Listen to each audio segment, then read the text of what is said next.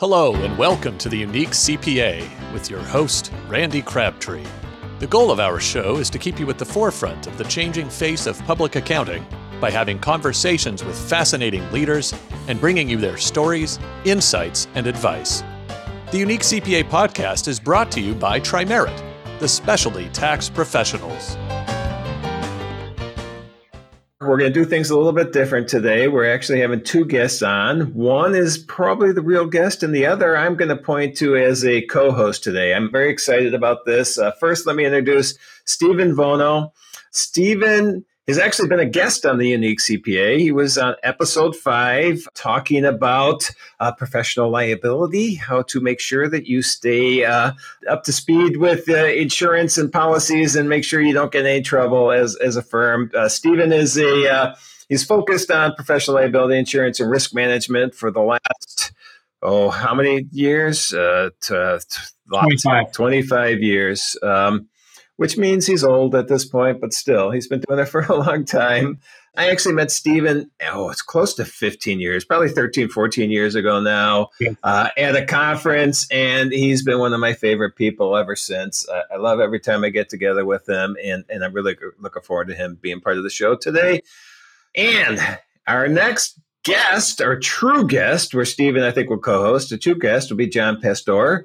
John is a senior vice president and private wealth advisor with Integrated Financial Partners. And besides that, and what more importantly, what John does is oversees IFP's professional partner program, uh, which is he works with CPA firm partners to help integrate financial planning as one of their core offerings. So that's why John's here today. That's why uh, uh, we're going to be talking about how he can help us as CPAs and what he's what he is doing and what he can do in our industry. Stephen, John, welcome to the Unique CPA. Thank you very much, Randy. Appreciate the wonderful words.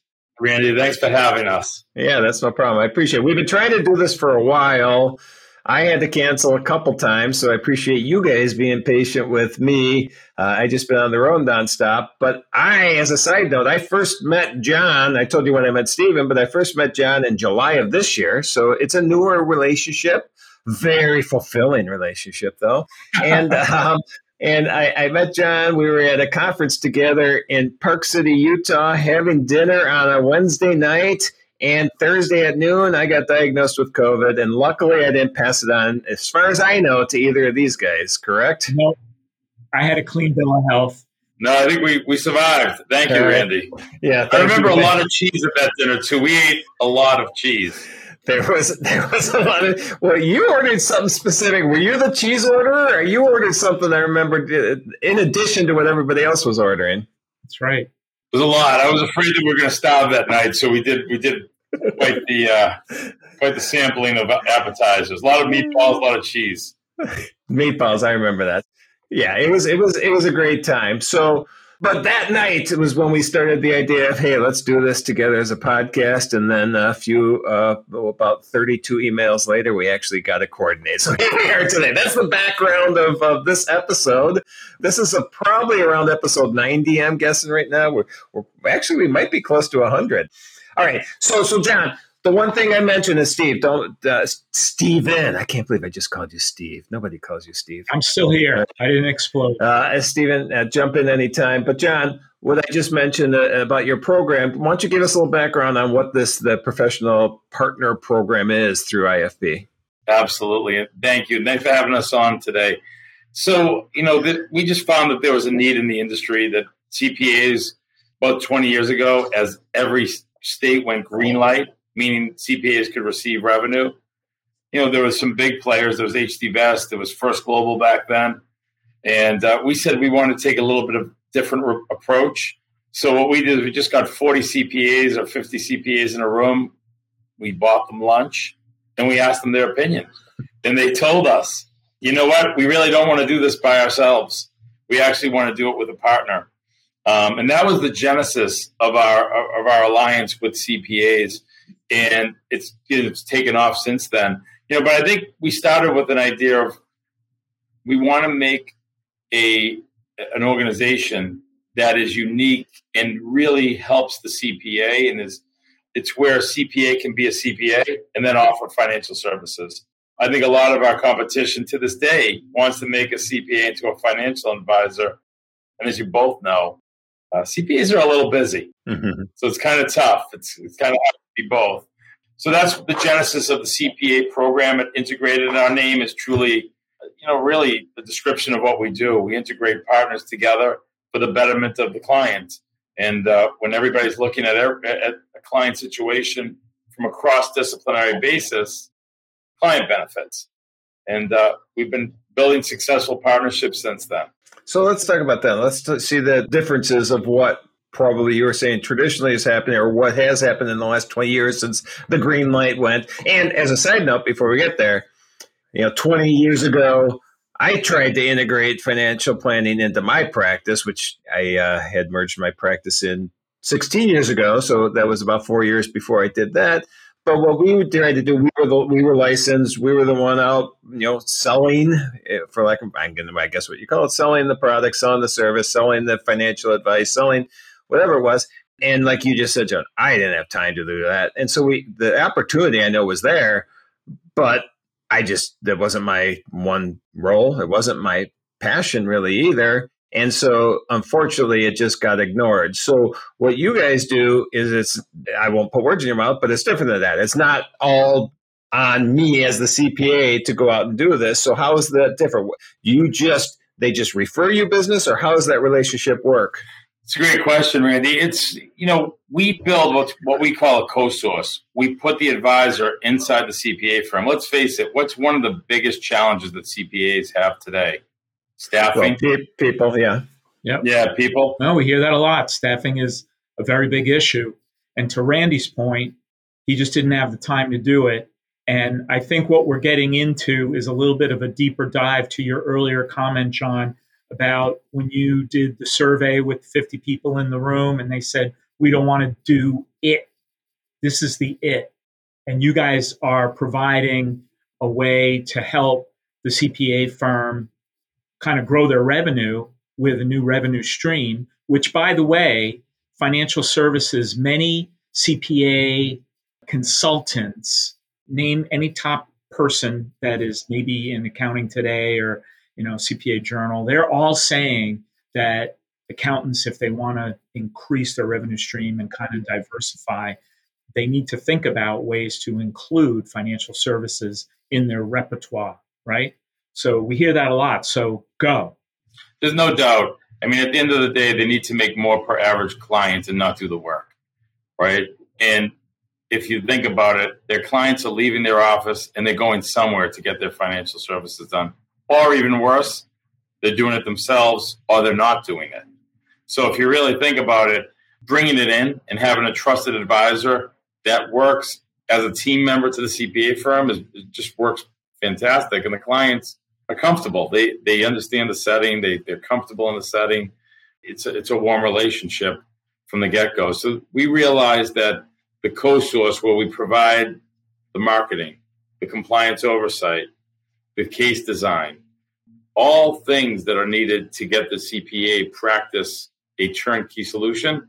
We realize that you know all that is important, but most important is providing the well-trained, credentialed, tenured advisor to execute that works out of their office. I mean, Zoom has come a long way. Um, you wouldn't be able to tell that from today's Zoom meeting, but um, but in most instances, it works out fantastic. Yeah, and, and so let's expand on that. So you actually, it's it, are the CPAs licensed in this scenario? I assume they still have to be licensed, correct? It's another good question, Randy. So it depends on the state. We are a nationally chartered RIA, registered investment advisory firm, which allows us in states that allow for solicitors agreements to create a solicitors agreement. That can be as simple as just setting it up, and that's a few signatures. We have the operating agreement. We have all of the detail on how to share revenue inside of the CPA firm. We have a brilliant attorney who's on staff that helps the firms answer those questions and get over those hurdles but everything is set up. Now, there are states that don't allow for solicitors agreements. And in that case, you know, we've gone from, as an industry, commission based to fee based, really acting in the client's best interest. We are a fiduciary firm. right? So what does that mean? That means we always have to act in the best interest of the client and a fee-based approach, whether it be fee for management or fee for planning, can be shared through one simple license, which is the Series 65 in most instances. So even that used to be you had to get a Series 7, a 66. Everybody that was getting it had to do it. Now we can set up an RIA. There's a lot of different methods of integration that are available to us now because fee based is just a much easier way to work than commission based. And I would add, as a risk manager, that I like that approach better. So when John, if any accountant comes to me and says, "Hey, we're working with IFP, and John is helping us to uh, make our clients more financially sound," I appreciate that because it lowers the risk. It's a less riskier environment to operate as an RIA as opposed to a commission based product like a registered rep situation. And Randy, you might not know the stat that we haven't had so much as a letter of complaint. We've been doing this over 20 years in any of the CPA firms that we work with. I think it has to do with we're fee based. We take the long view. We don't sell commission products. It really does help in, uh, in keeping us safe, which is important to Steve. Very. yes, it is. Uh, Steve, do, do they, Steven, do they need a additional insurance policy when they bring these services or create this relationship? So for the accountant, most times um, they do not. And you know, we ask a few questions about how they how the relationship is set up. And in most cases, the accountant's professional liability policy will cover that type of a relationship because the reality is that they, as the accountant, they're the relationship manager. They introduce their clients to the folks at IFP, to John. Mm-hmm. John and his staff are doing all the financial advisory work, the nuts and the bolts of it. Um, so most of the time, not all times, depends on the in- insurance company and the policy form, but in most cases, the accountant's professional liability insurance policy will cover this type of a relationship. And, you know, there are capacities around that, meaning the type or the amount of revenue generated. If they're generating over 500,000, then we might have to look a little deeper. Um, but if it's less than that, in most cases, they're, they're good. All right. And then, so let's get into that relationship then. So we got to the point where we have this we integrate the advisor in with the CPA. They're in office, it sounds like, and then getting referrals from the CPA or this, they're there on the CPA's behalf. One, do I have that correct? And then how financially does that work for the CPA? So it's one of the most important questions. So I'll answer with a couple key points. One is that we split the revenue 50 50 with the CPA firm. So a dollar is a dollar is a dollar of revenue that goes through our grid. I mean, no one gets paid out in our industry at, at 100%. But despite that, the simple math, 50% through a grid. The bigger issue is the stream of income. Because right now, for a lot of CPA firms, the revenue from financial services is, is selling at a higher multiple than their own practice. So we want our partners to have ownership of that revenue stream. And what we do is we we give that um, them ownership through our um, through the way that we contract with them. You know, we want them to be partners. We want them to be owners. We want them to grow the value of their business in the long term. Uh, not all of our competition does that, and everybody's aware of it. Everybody's aware of the end game, and you know what these practices sell for. So we make sure that our partners are uh, a part of that, as well as the ongoing revenue stream that's generated from um, the relationships to the fee based planning. So when you say ownership, then is this a separate LLC that CPA owns half and IFP owns half, or how how does that work? Or or advisor owns half, or how is that? What's that ownership mean? You know, it depends on the size of the firm, right? So if we're talking to a small solo practitioner or a couple partner firm, you know, usually they they join in, they enjoy the revenue. Bigger firms, more regional firms, you know, then they get paid to it, either an LLC or, or they get paid to an entity, which could be an RIA, and then they have an operating agreement to to send the money to whoever on the team would, should be getting compensated. So we help them with that. That's one of the more complex parts of this, Randy, but it's also one that we're very well versed and we have a team to help them with that correct flow of, of the revenue. Let's face it, heavily regulated industry, we want to make sure that they operate safely. That makes sense. And I'll add to that. I'll add to that by saying um, we actually just renewed uh, a good size uh, $30 million firm and they they are working with John. And they what they did was they started another entity and they just it was the name of the accounting firm and then at the end of the name it's called uh, wealth management services. And we add that to the professional liability insurance policy. And again it's very doable. So we just kind of have to look at things on a case by case basis to assess the risk and uh, and then figure out how to move forward. Okay, and then one thing, um, John, you mentioned is this the the value, the value that which is important, and you had mentioned the value of this ends up being a higher multiple probably of revenue than the CPA firm in general. Is that what you see in this situation? It is. I mean, let's face it. What's the multiple for a CPA firm right now? So it's not too hard to hurdle that, right? Right. But I, I mean, a financial services, a well-run practice in the CPA world is probably selling for one, one and a quarter. Yep. Maybe a little bit more than that. Maybe I'm being yeah. a little bit stingy there, but maybe at one and a half. Yeah, private equity might be changing that a little, but it's still not. Yeah, you're right. That I mean, traditionally it's been one, one and a quarter. Maybe it's gone up a little bit, but yes, you are right. Yeah, so we're looking, and again, private equity has changed that on our end as well. So, um, you know, typically a direct sale to another financial advisor, it's, eh, somewhere between two and a quarter to two and a half. But even that multiple is growing uh, and growing considerably because it's reoccurring revenue. Right.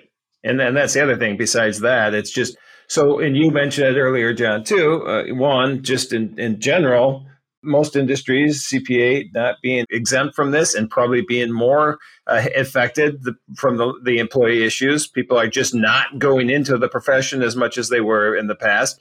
Enrollment in, in universities is down. Uh, enrollment or, or people signing up to take the CPA exam are down.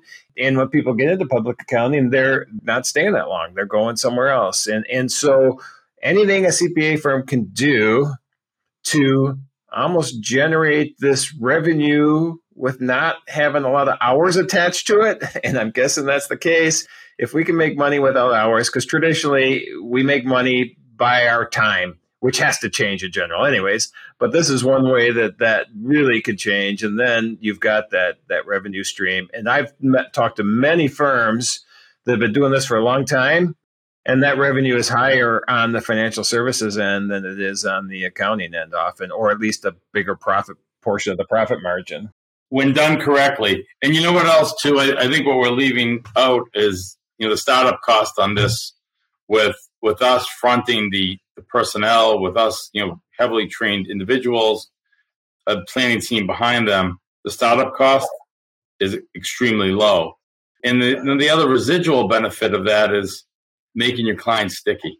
Mm-hmm. You know, studies show that the more services that are offered to um, any client, whatever you're selling uh, from one place, makes it harder for the client to uh, decouple from that business. But I certainly think that's true in the CPA world. Yeah, I, and I, I can agree with that from that standpoint. I can agree that it's important to outsource it then too, which is really what we're doing. We have the relationship we're outsourcing because CPAs in general, I'm a huge proponent of niche expertise or niche practices or niche industries uh, because the deeper you can dig into certain parts of, of whatever it is you know an industry you're just going to become the go-to. But that doesn't mean you can't have other services. You just outsource or you bring in experts in that other services. And i think this is a great example of being able to do that generate revenue keep your expertise in your niche use someone else's expertise to get these services to your client. So I, I, I feel like I'm going on rants today. That's my another rant I just went on, but I think that's important.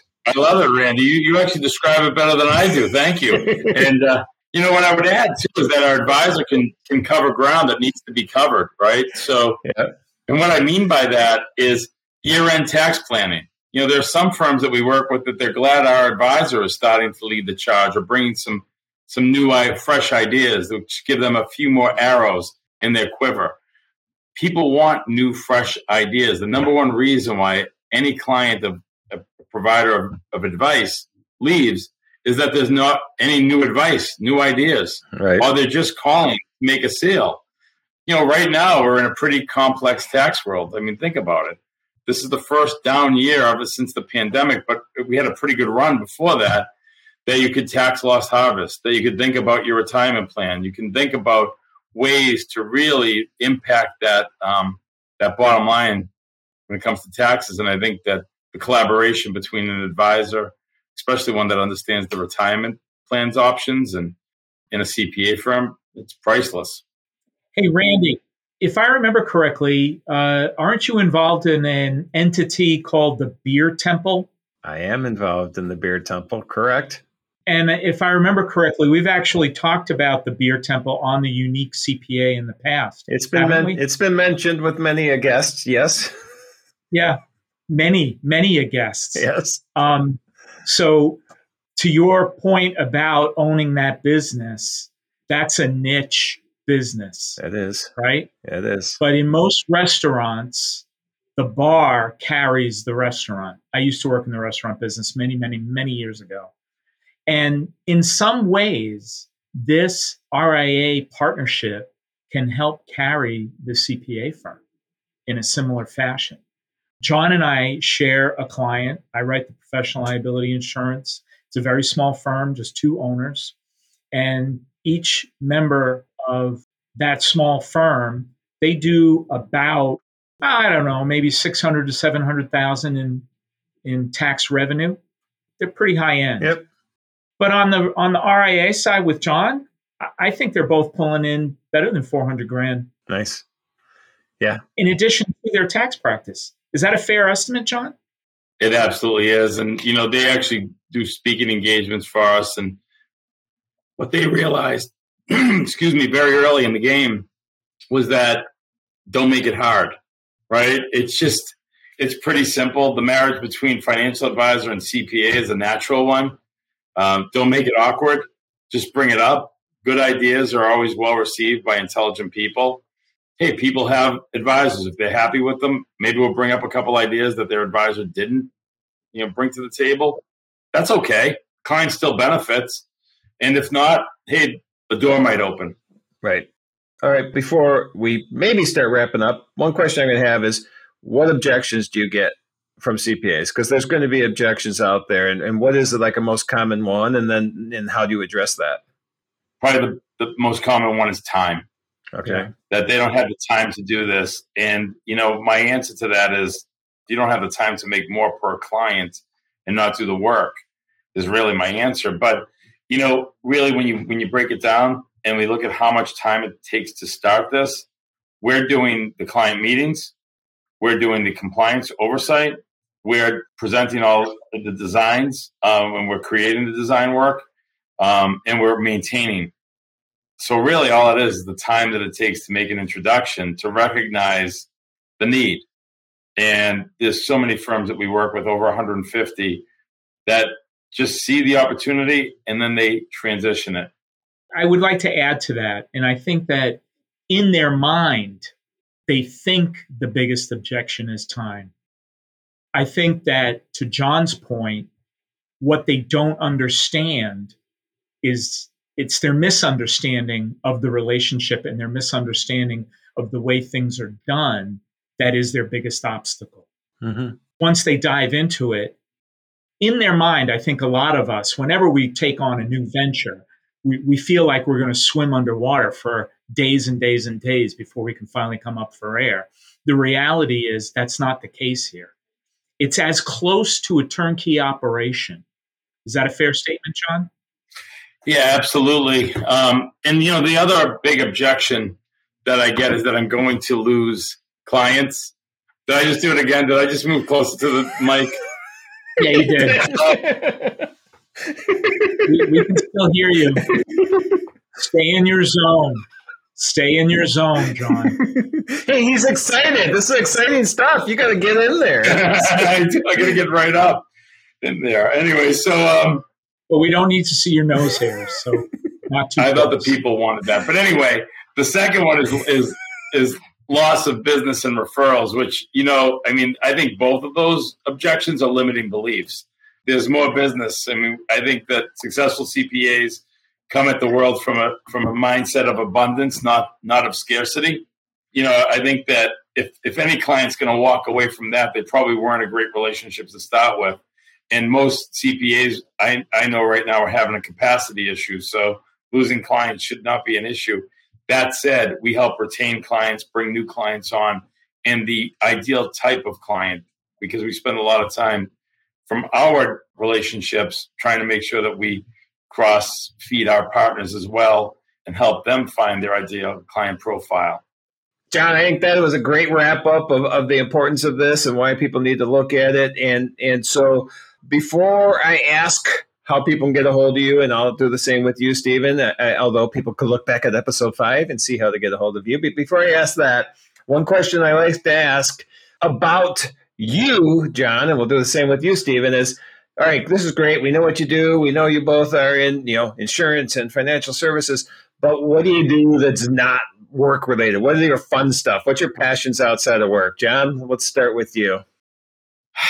What are my passions? Jeez, um, trying to learn how to golf because I am just terrible at it. Um, and then I spend a lot of time on sidelines. I'm a sideline professional, watching my daughter play soccer and ride horses, and um, watching my son play baseball. So I am excellent at standing for many, many hours, all different temperatures. That's what I like to do, Randy. All right, all right, I, I, got it. And and Stephen, we've got some from you before, but let's hear let's hear your outside of work passions. My outside of work passions would include definitely music. I enjoy going to live shows. I also have a, a large collection of vinyl records that I talk about a lot. And actually, we at McGowan we are launching a new podcast. Oh wow! And it's going to be called Risky Records.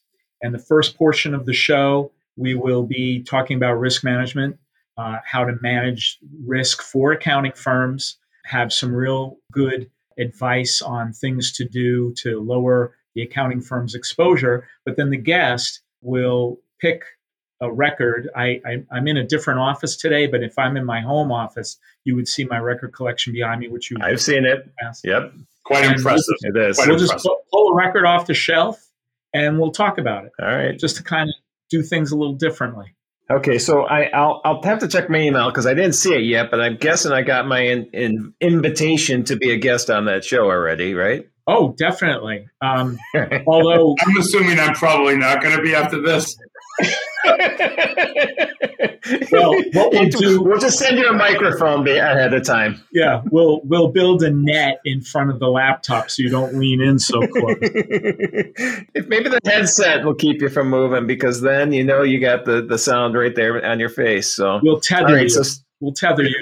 I want to thank you though for having us on to what might be your hundredth episode. Yes. It might be. I honestly should know this, and it, we're really close to that right now.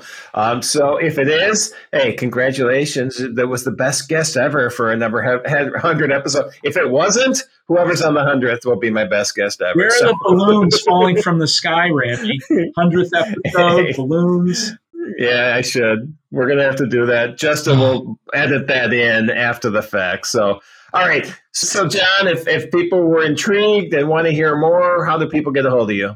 Certainly. You can just go to ifpadvisor.com and you can just go into the partner section of our website, and it has great detail on our whole process. You can also contact me direct at john.pastore at ifpadvisor.com as well. Nice. All right. And Stephen, you? Just give me a call at 508 816 9510. That number again, 508 816 9510. Stephen Vono. Awesome. As opposed to Steve. But if you call me Steve, I'm okay with it. I know, but you're Steven to me. We've always have been. You always will be.